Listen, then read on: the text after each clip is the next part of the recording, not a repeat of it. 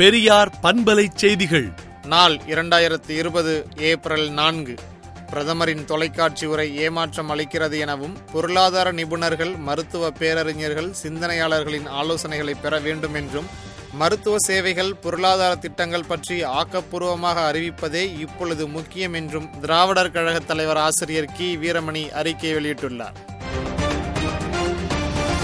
தமிழகத்தில் மக்கள் நடமாட்டத்தை கட்டுப்படுத்த அத்தியாவசிய பொருட்களை விற்கும் நேரம் மாற்றி அமைக்கப்பட்டுள்ளதாக தமிழக முதல்வர் அறிவித்துள்ளார்.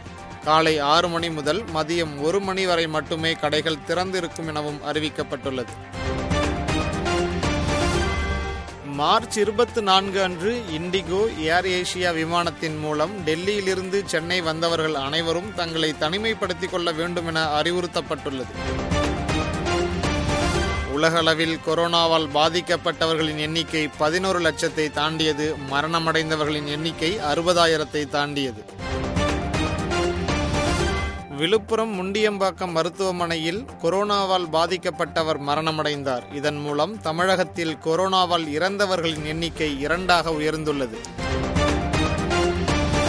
மது அருந்துவதன் மூலம் கொரோனா குணமாகாது என உலக சுகாதார அமைப்பு தெரிவித்துள்ளது. டாஸ்மாக் மூடப்பட்டுள்ளதால் தமிழகத்தின் பெரும்பான்மையான பகுதிகளில் கள்ளச்சாராயம் காய்ச்சப்படுகிறது. இதனை அரசு தடுத்து நிறுத்த வேண்டும் என்ற கோரிக்கையும் எழுந்துள்ளது. உலகம் முழுக்க ஏற்பட்டுள்ள கொரோனா பாதிப்பால் இந்தியாவில் மட்டும் அடுத்த ஆறு மாதங்களில் ஒன்றரை லட்சம் ஐடி ஊழியர்கள் வேலை இழக்கும் அபாயம் ஏற்பட்டுள்ளதாக தகவல் வெளியாகியுள்ளது. கொரோனா தொற்று அதிகரித்து வரும் இந்த இக்கட்டான சூழலில் அரசியல் செய்யாமல் சமூக பேரிடரை சரி செய்ய வேண்டும் என்று மத்திய மாநில அரசுகளை திமுக தலைவர் மு ஸ்டாலின் வலியுறுத்தியுள்ளார். சாமியார் ஜக்கி வாசுதேவ் ஆசிரமத்தில் சிவராத்திரி உள்ளிட்ட நிகழ்ச்சிகளில் பங்கேற்ற நூற்று ஐம்பது வெளிநாட்டவர்கள் தனிமைப்படுத்தப்பட்டுள்ளனர்.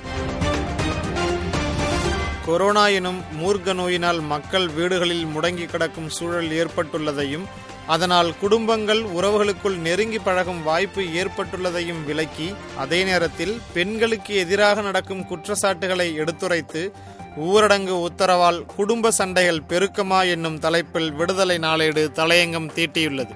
மேலும் விரிவான செய்திகளுக்கு விடுதலை நாளேட்டை விடுதலை டாட் இன் இணையதளத்தில் படியுங்கள். பெரியார் பண்பலை செய்திகளை நாள்தோறும் உங்கள் செல்பேசியிலேயே கேட்பதற்கு எட்டு ஒன்று இரண்டு நான்கு ஒன்று ஐந்து இரண்டு இரண்டு இரண்டு இரண்டு என்ற எண்ணுக்கு பெரியார் எஃப் நியூஸ் என்று வாட்ஸ்அப் மூலம் செய்தி அனுப்புங்கள்.